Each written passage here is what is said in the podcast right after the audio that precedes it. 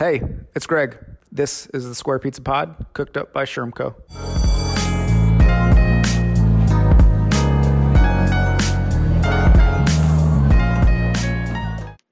Hey everyone, thanks for checking out another episode of the Square Pizza Pod. I've known James Ford for a number of years now. He's an awesome dude for a number of reasons, which you are getting ready to find out, but was really excited to have him on the podcast. James, an award-winning teacher and educator and leader in the space of education, but also equitable education. And so we chatted really a wide range of topics, ranging from hip-hop and his love for music to perhaps James being a journalist once upon a time and or in the future. And then really practical things about his work and the states of North Carolina's work around implementing more equitable social studies standards in the near future. And even talked about the possibility of getting rid of grades in public education and the pros and cons of that. So we went a little bit all over the place, but we hope it's helpful and that you get some real value out of this. Mr. James Ford, what's the word? Not much, man. Maintaining. That's the word, maintaining. I'm sure you are doing more than that. Good, man. Healthy and employed. Happy. Appreciate you joining. Long time coming. Man, yeah. Good to see you making moves and whatnot, man. So I'm just glad to be a guest. You know what I mean? In the house. It. Going to go off script already, but want to give you even more love and also the audience, but appreciated the perspective and knowledge you dropped Saturday with Tekka and Diaries at the virtual conference with Diverse Ed. Thought that was great. Thanks, man. Yeah, Diaries and, Tekka, man, I meant what I said, like their family, and we just feel certain kinship between CREED and Tekka. And, I was happy to let me, get on there behind Brittany Packnett Cunningham. I mean, that's a hard act to follow, bro. Well, I was going to say, like you said, you didn't do yourself any favors going after her. If anything, you got to go front and introduce the closer, right? Nah. I was just happy to have my name on the marquee at the end of the day, but that was good fun, man. Hopefully somebody learned something in the process. Yeah, it was really good. And hopefully some of the folks listening here today got a chance to see it. All right, before we get into some of the day-to-day, I think you're a semi-proud Midwesterner, as I am.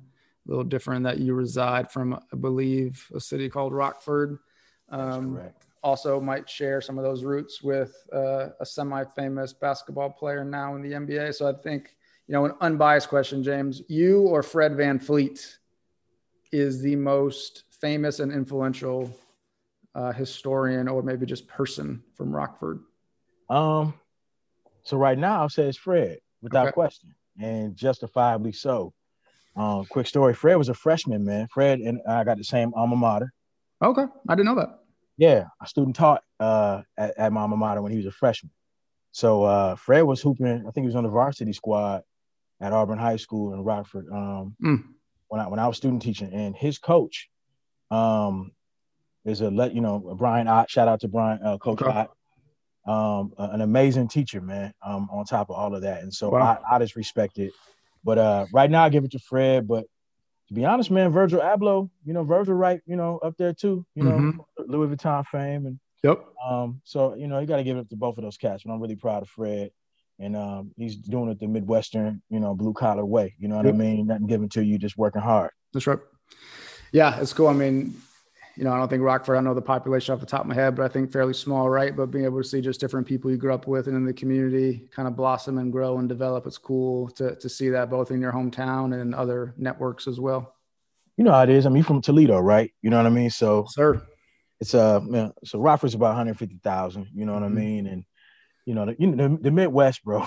The Midwest is like all the Midwest for the most part is like, I mean, I won't say struggling, but yeah, it's real. It's gritty. You know what I mean? And so anytime you see somebody make it out of there, you can't help but root for them. I rooted for the Cavs when they won their championship. You know what I mean? Appreciate that. It, man, I liked you. Yeah. Over the Pacers, or I guess the Bulls, right? Yeah, I mean, Cavs were good. It's good to see, when those things can come together, especially Cleveland. I don't really grow up a Browns fan, but going to school over there and just seeing how much love and passion they have, and also like how bad they've been for so long, it's hard not to pull for teams like that, particularly in like your, areas of the country in which you grew up and also just friends in which you have kinship with. That's right. It's a mentality, bro. Underdog, and you know, I like to think that I embody that. You know what I mean? So. I like that. So talk us a little bit about music too before we get into some of the day-to-day. I think, you know, we always, I know you're an avid fan of the Square Pizza, so we appreciate that, number one. Number two, we don't call this, you know, we call it like professional stalking / research to make sure we're doing good due diligence on our esteemed guests like yourself. But it appears both from some, you know, album covers I've seen, as well as just following you on Twitter, music is a big influence in your life. So I get, it may or may not be something people know about you. So I would love for you to confirm or deny that and perhaps tell the people more. Absolutely. So, I mean, first and foremost, I'm a product of hip hop culture. Like, you know, like I was blessed to grow up in the era right as it was burgeoning. Right. Yep. So born in 1980, year after the first recorded song, Sugar Hill Gang, Rapper's Delight. There you go. Watched it develop, you know, was there through what I consider the golden year. So, I mean, it's part of my identity, you know what I mean? But beyond that, you know, I MC, man, you know, like I just underground, semi-professional career, pretty much, you know, did performances from the age of 13. I didn't stop till like 29. Like I moved to Charlotte, I was like, I should probably give this up and focus on being a teacher. But no, so like it's a huge influence. But on top of that, just got a huge record collection, was an old sample producer, boom bap head, and still rely on music, man, just to, you know, take me to different places, and can't imagine life without it, you know? And did you grow up in a house that valued it, or there's always music around? How did you kind of dip your toe into music?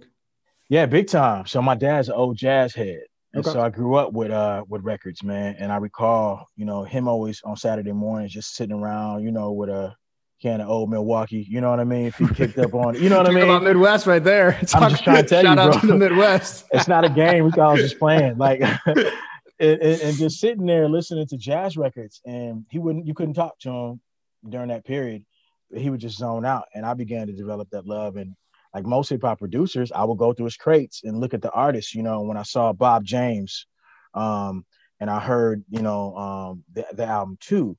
Yep. Right. And Take Me to Mardi Gras. And then when I heard, you know, Peter Piper by Run DMC, I was like, my dad has, I know these, you know what I mean?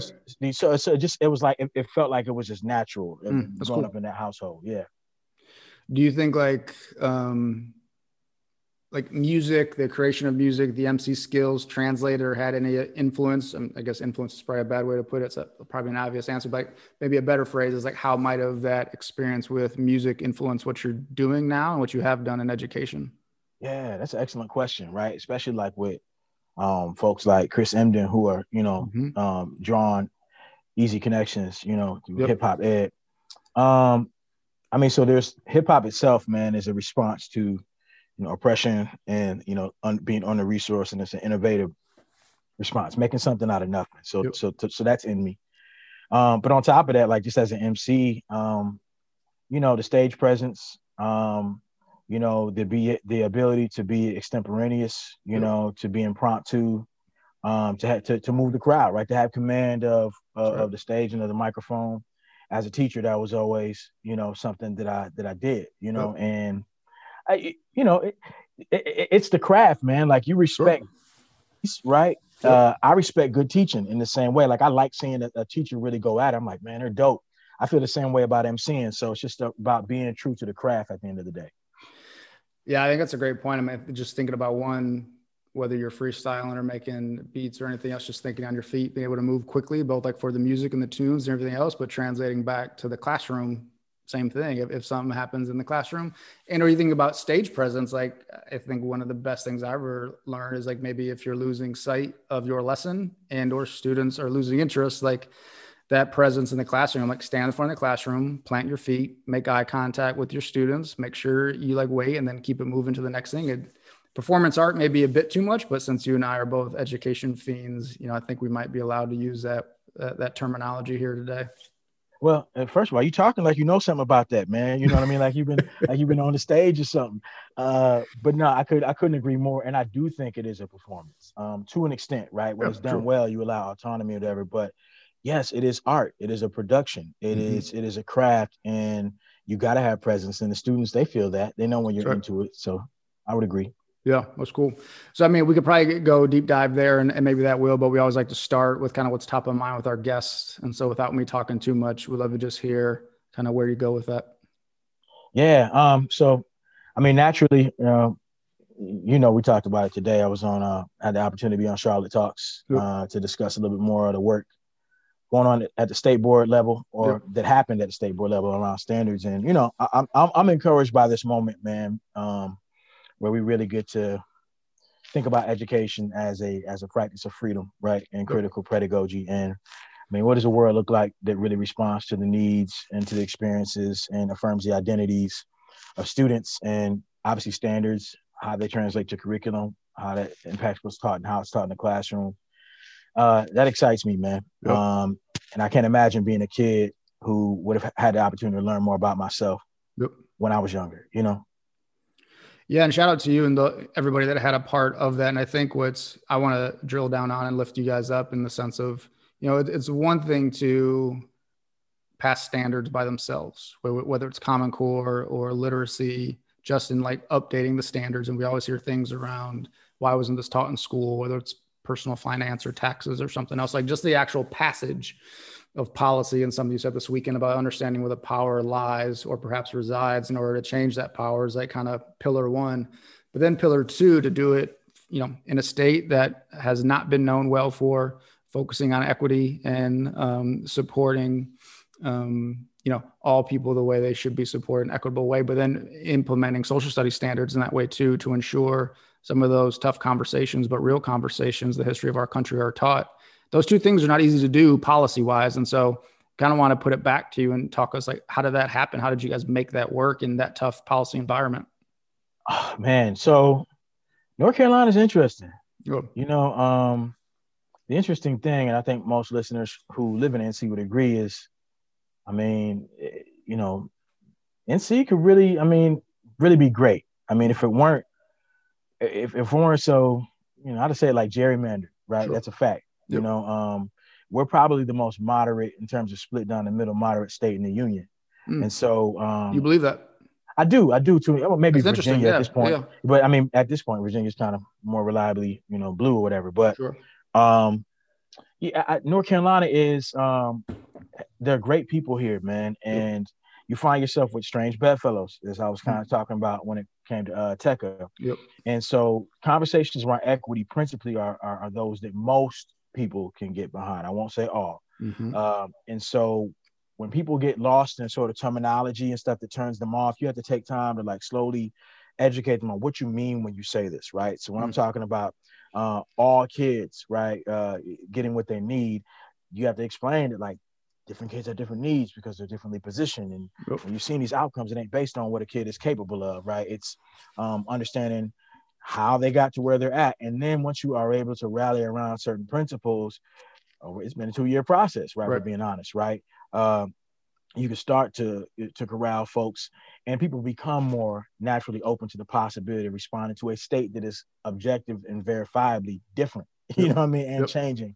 So it takes a lot of education. It takes some fight too. You gotta be able to take some shots. I ain't gonna lie to you. You know what I mean?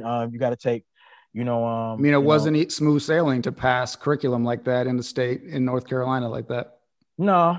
And it is political, bro. I mean, and so you just got to know that going into it's a contact sport. You take your hits and you keep on, you keep moving your feet. Yeah, I think that's good and so important. If we like go from policy to practice, and so what's just like the practicality of standards being passed? We're obviously talking about this, which is important. But it happens, the teacher in the classroom or the eighth grader that's now going to be able to be delivered this content. What does just that process look like for those that maybe aren't familiar with that process? Yeah, that's a good question too. So standards deal with pretty plainly put, what we want students to know, right?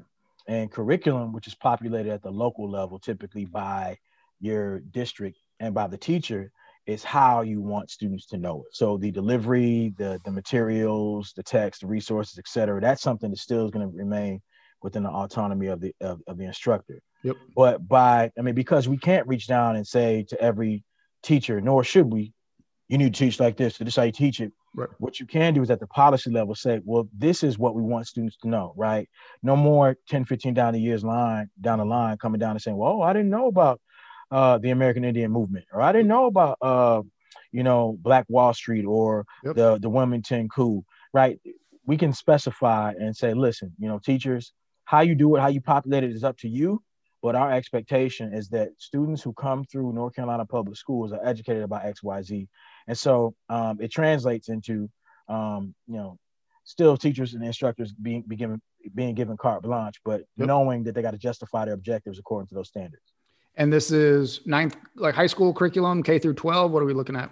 It's K-12, man. K-12. All the standards got revised that fall under the auspice of social studies.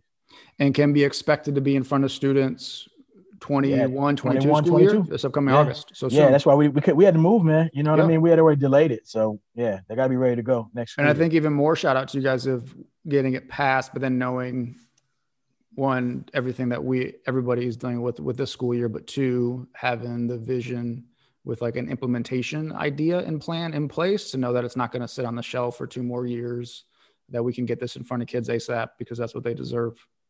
Yeah, well, it ain't just me for sure. And let me pause to say, shout out to the, to the folks at DPI, to the teachers who volunteered, right, to dedicate their time to writing these standards and responding to the needs of the community. They deserve the lion's share of all the praise for sure.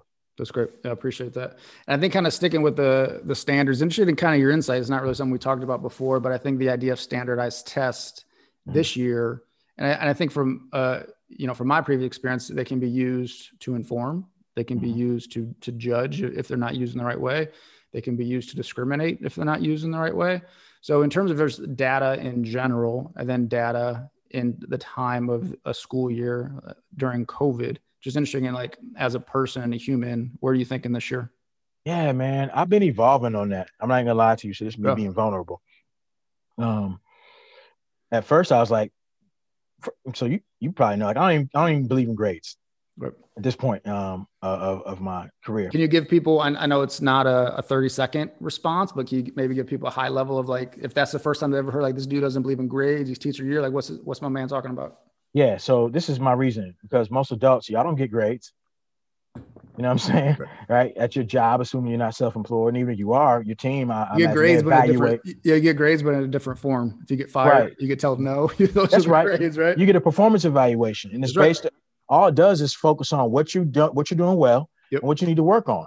And so the notion of grades, I think, is a false one. If we focus on mastery, that kind of more aligns with how the real world is set up and competency-based learning. So that's that. But, I was dead set against students being tested during this year because I was like, man, what is this really going to measure? Yep. At the same time, I do kind of come from the school where it's like, dad, students who have been left behind pre-pandemic, and there are folks who are like this. They don't feel like we should assess it. They cater to the argument. Well, nothing's really measurable. You can't measure a teacher. You can't measure a kid.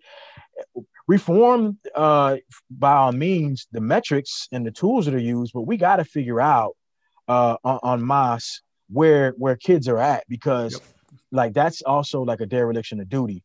But at the same time, standardized test does that accomplish that? And I think there's an argument to no, they don't, right? And who are they normed after? And what do they really tell us? And so I'm of the belief at this point, we got to figure out something. Mm-hmm. And just leaving it totally to the teachers leads to so much variance that, it doesn't tell us much, but relying 100% on standardized tests and putting, high stakes to that in a pandemic, how reliable is that? Why would anybody do that? So I think a temperature check is in order, but I don't think bringing kids into the school building to do that during a pandemic is necessarily the best way to do that. And has there been an official declaration about the expectation for that in the state? No. So, we appealed to the Biden administration, initially to the Trump administration and not to the Biden administration for waivers, as you may have heard. That's been turned down. The expectation is that states still administer standardized tests. A lot of pressure, though, and I'm assuming, it's my prediction, I think that they'll end up moving on that by the time the school year ends. But who knows, man? This whole environment is precarious as heck. Yeah, I appreciate that. I think you're probably right as well, and I think I would co-sign all of that. And just right, it's always gray. Well, not always, but I think a lot of times gray, and that they can be used for good and maybe cannot be used for good, but at least knowing where students stand, even if perhaps we're using a system that's inequitable and a scale that's inequitable, it gives us an understanding of how to pivot, knowing we can't just go to no grades as a system tomorrow And so you never want to kind of make these sacrifices in a sense, but this allows us to give some sort of resemblance of how to best support kids directly where they are. Mm-hmm, mm-hmm. Yeah. I mean, you can switch things overnight. That sounds great. But in the interim, like, I do think we're going to find out that there's a lot of damage done, and more than we can properly measure. And I just don't want to wait till 20 years down the line and be like, oh, look at these outcomes. Like that's a lagging indicator. And that's right. I don't believe in that. Might there be any momentum across the state of North Carolina or others to begin to just get rid of grades down the road?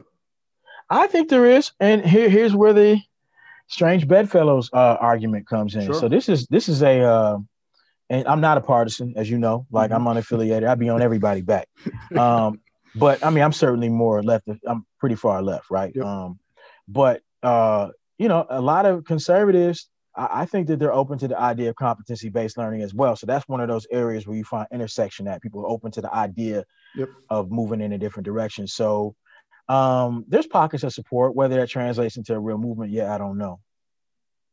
And I think when you think about it, unfortunately, it's one of the things that almost makes too much sense in an antiquated system like public education in terms of, to your point, performance reviews and grades, but also just like team projects. Like very few working professionals are completely solo and not reliant on their team building skills, their soft skills, and frankly, like not their ability to balance fractions or to understand Pythagorean theorem or other things, even smaller things like best practices in writing short emails compared to long ass emails that nobody reads, right? Like those are things that seem too simplistic, but like maybe that's an indicator of success as a young professional.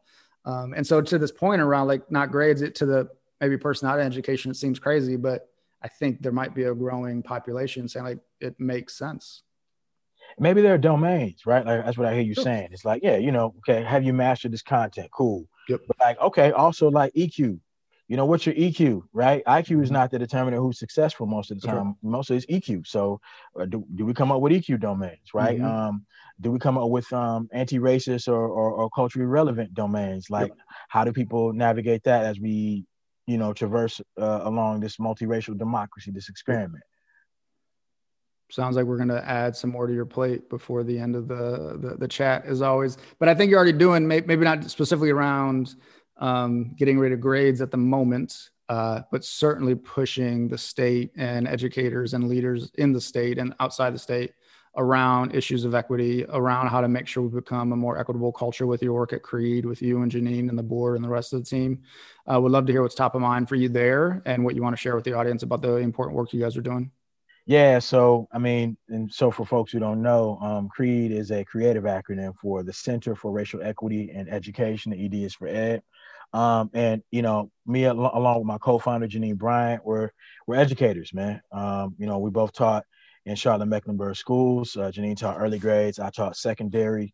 And I mean, our primary focus, man, is, you know, centering students of color, man, and transforming the education system. We're not engaged in the ed reform business. We're about transformation, right? Totally exploding the form that we're in, right? And cutting across. And why is that differentiation important? I know you're an intentional dude and use ed reform differently from the word you just used. So curious for our listening audience, why you choose to do that. Listen, because there's a whole era that's been characterized by that term, ed reform. And I would argue that, you know, despite maybe some good intentions, it hasn't really been successful. And so we wanted to intentionally distance ourselves from that.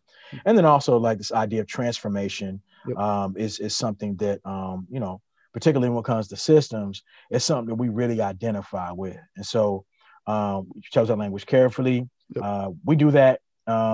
Three ways through research. So folks are familiar with our rigorous research that calls out the intersections of race and ed, a really diverse engagement strategy, and then implementation. And so lately what we've been focusing on is our engagement. Started out the cannon with research, kind of brought to the forefront the issue and justify why we care about it. And now we're just like about, you know, we're not a think tank. So we are a research to practice organization. So we're trying to close the knowing doing gap. So engaging the general public and stakeholders is what we're involved in. So Freedom Hill Coalition, named after Freedom Hill, the first community of enslaved, formerly enslaved folks in America. It's about taking our findings and going to community and saying, communities of color say, what are your needs in the education sphere as it pertains to racial equity? And our grassroots movement and empowering those folks, right? Not empowering, should I say, but you know, allowing folks and arming them with the information to hold policymakers accountable for their kids, right? Their community's education. And so we've been convening virtually, even in the COVID era, man, still trying to mobilize folks across all 8 regions of the state. That's been exciting. And then most recently, we announced some work we're going to be doing in the post-secondary space, because we're a P20 organization. So we focus on pre-K and post-secondary. So HBCUs, the NC10, which are the 10 HBCUs in North Carolina. Saw that. Congrats on that announcement. Yep. Appreciate that, man. So it's going to be a packed year, but yeah, we staying busy. That's, I mean, it's great for a number of reasons. One, want to co-sign the love for the word implementation you chose to use for all the obvious reasons. We can talk ourselves in circles in education, other things, without actually getting to the front lines of the school building. So appreciate you guys for that. And also, like you talked about, centering minority students and Black children, I think is important for a number of reasons, which we talked about in this podcast. But kind of related, I think, is the hopefully an emerging focus we've seen in some of our work, but also across the country, around Black male educators and the importance of Black male educators. And not asking you because it's certainly not a monolith, but asking you because of your experience and what you've seen as more districts, as more states are thinking about supporting the community, the recruitment, the development, the retention of Black male educators, and knowing it's not a silver bullet. What are some promising practices you want to offer up, or just that you've seen? Well, one is, I think that the issue has raised, it has been raised to an extent now where it's kind of hit critical mass. And listen, folks could say, well, people known that a long time ago, but there are circles, as you know, man, where folks don't understand the relevance of the issue. So with the governor's drive task force, and I forget the acronym, but it was focused on diversifying the teacher workforce, and the conference that was had, in 2019, that raised the specter of the issue, and the recommendations that came out of that are really, really exciting. Beyond that, the Performance and Evaluation Division of the General Assembly, right, nonpartisan group, focused on the teacher diversity issue as well. And so I think that there's enough momentum now where folks are going to start to pay careful attention to how do we really do more than just talk about it. On top of that, education preparation programs, EPPs. I don't know if you saw the accountability framework that was adopted for them. Diversity was part of the accountability framework now. So who comes through the program, what proportion of folks are folks of color, first gen, you know, college goers, et cetera. That's going to be part of their, what they're held accountable for in their rating. And so we're starting at a systems level to see ways that that can actually change. It'd be my hope that we could go the way that Tennessee just went, and you know, pass a policy that mandates every school district implement an educator diversity plan. What are you going to do, at local education agency, to ensure that we're going beyond just platitudes and really finding ways to recruit and develop more teachers of color, because we know that that impacts outcomes. Yeah, I mean, 2 potential follow-ups, like 100% to Diarese in Tennessee and the work of Tekka and their stakeholders and Ed Trust. I think one, just around bringing relevance, but accountability, right? Because so many times you have these conversations, and yes, it's multifaceted in the system, but you know, a district could pass it on to another LEA, or that could be passed up to the state, and it could be passed up to the Fed. So friendly accountability, we should say, looks appreciated, I would say. But to your point around certification tests and almost going back to standardized tests where we started, I think we've seen some research around if they are effective measures of teaching, as well as how they potentially discriminate against those moving into teaching forces, that people that don't look like me as a white male in the space trying to be a teacher. So, you know, we've seen work with Sharif in Pennsylvania almost talking about, what if we get rid of the praxis? What if we get rid of state certified tests? And not really sure if you want to respond to that or care to, but think it's emerging research that could be interesting as like a serious potential blocker for equitable access to teaching positions. Yeah. I mean, so again, this is a really nuanced point, and hopefully we're not getting too wonky for the folks out there, but what you're saying is accurate. I mean, it seems like on its face, like, oh, well, everybody should take a test to get certified and prove their acumen in this field. But, you know, again, tests are normed based on certain cultural practices and ideologies. And so those praxis tests, EdTPA also, oftentimes there's significant barriers. Now, the argument always is, well, if we can diversify, but we can't lower the quality of teachers. And, you know, it's a license to practice, right? So we both got driver's licenses, but that doesn't tell you what kind of driver I am, right? Especially if you come from the Midwest, where the best drivers are compared to the South, where These are some of the nicest drivers ever. I want dog. All right, I'll take the. That's right. Fine. You can get your turn signal on here. You can switch 5 lanes. But what I'm saying is, you know, these licenses to practice are very similar. They don't speak to quality, so stop using them to measure something they're not designed for. Yeah. Right. And so promising, I think evolving practice is where my state board had this human capital pipeline work that was announced. Which is trying to create more of a funnel, a wider entrance to the profession. And they're looking at ways that folks can on-ramp in, you know, non-traditional ways, which tends to be the pathways that a lot of teachers of color come into the profession. Yep. They create, you know, ways to get over those hurdles. I mean, one, too, and just for context, like, again, a bit more biased here, but I am one of 2, maybe you don't want to speak for you, but I failed the praxis the first 2 times I took it. And then think I was a okay teacher, at least with some of the data results we had. But also, like, upon reflection, one could argue the theory that is asked and the content that is asked is still important. You don't want to put anybody in front of kids. They don't have the content to serve them. But there's a big jump between understanding earth and environmental science standards and leading and engaging and inspiring, if you will, 90 high school students, 90 minutes a day, 3 times a day. And maybe those skill sets can't be put on paper, but if that is true, then we as a system need to figure out how we get closer to that, rather than, you know, having maybe a non-practical conversation around, like, just doing well on the certification test, and then, like, you're straight for the rest of your life in terms of teaching well. Yeah, I mean, and so 2 things. One is we need to do a better job of evaluating that. Right. Because that doesn't always show up on the accountability pieces for teachers as well. Yeah. And 2, like you said, man, you could pass a test that says you have this content knowledge, but depending on which school you're in, that'll impact your effectiveness, too. Because when I taught at Geringer, I declared that there were teachers in Charlotte who could not do what we did with the student populations. Right. And frankly, it was a different skill set. Right. Yeah. It was social and emotional. It was cultural. You know, and I could go to other places perhaps and teach, but we always said, man, you can't just send anybody here to do this job. You got to really know, you got to come out your trick bag, you know? It's 100% true. And almost, I mean, where we started the conversation, but, like, if teaching really is an art, which I think a lot of people would agree with, can you really measure and certify art through a certification test? I don't think our friends in the music business or our friend in the art business would want to necessarily sit down for a formal test to say, look, my test says I'm straight. I'm an artist. Like, that's, I don't know if those are fair comparison points. Yeah, it's art and science, right? So maybe some aspects, but you gotta make room for the art. Yep, that's great. All right, man, we're gonna get you out of here. Maybe a sideball question, but gonna ask you. You get asked a lot of questions. You're a famous dude. You're an important dude.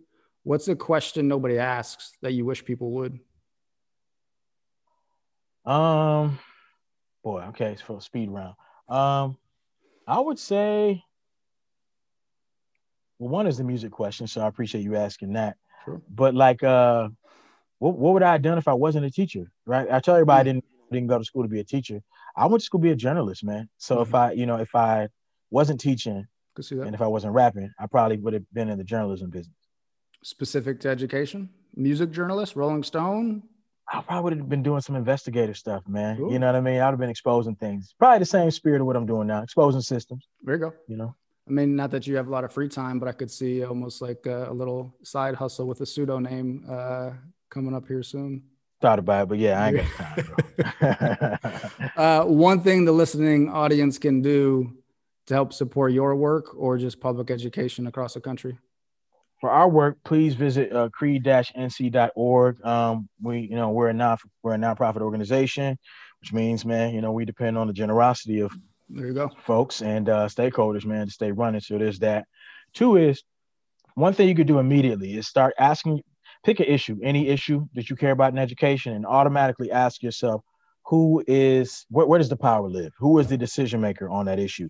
And go find out. Do you know who's on the state board? Do you know what the state board does? Who's in your local board, right? Who is in the General Assembly? Who's on the education committee? Just spend 15 minutes doing that on the internet. Yeah, so important for a number of reasons. I think you mentioned it this weekend too, but one, that info is not always easy to find, but 2, once it is findable, picking not a lane, but picking a core focus area to drive change, going deeper rather than wider, I think is a great idea as well. And to what you said about CREED, nobody listening, important to know a nonprofit that doesn't make money goes out of business. And so that is important to support these organizations that are doing more work than a lot, I would say. So some are and some aren't. So let's say it that way. Square Pizza. What does Square Pizza remind you of, James Ford? Reminds me of the old Little Caesars commercials, bro. Okay. Like from the 80s, man, you know? And I'm from the Midwest, so I never really liked the deep dish. You know, that's instant heartburn, but it does remind me of that, you know, all that sauce, man, on that pie. So the follow-up here that we've learned to ask, was it served in school at Rockford? Heck yeah, but not the kind we're talking about. You know, it was like square rectangular pizza, shall we say. The cold joint that you put on the grill and just warm up, you know, but we used to eat it. You know, we thought, you know, like it was too late to change it from square pizza to rectangle pizza after we already launched. But also, like, you never really hear anybody call it rectangle pizza, even though damn well it is a rectangle. It's just whatever default is like been in our system as a community or a culture as square pizza, even though it's damn well not square. You know what we're talking about. Don't be trying to be that. Don't be that guy. Don't be that guy. We're going to keep it rolling. James Ford, we appreciate you. Hey, appreciate you, man. Thanks for having me.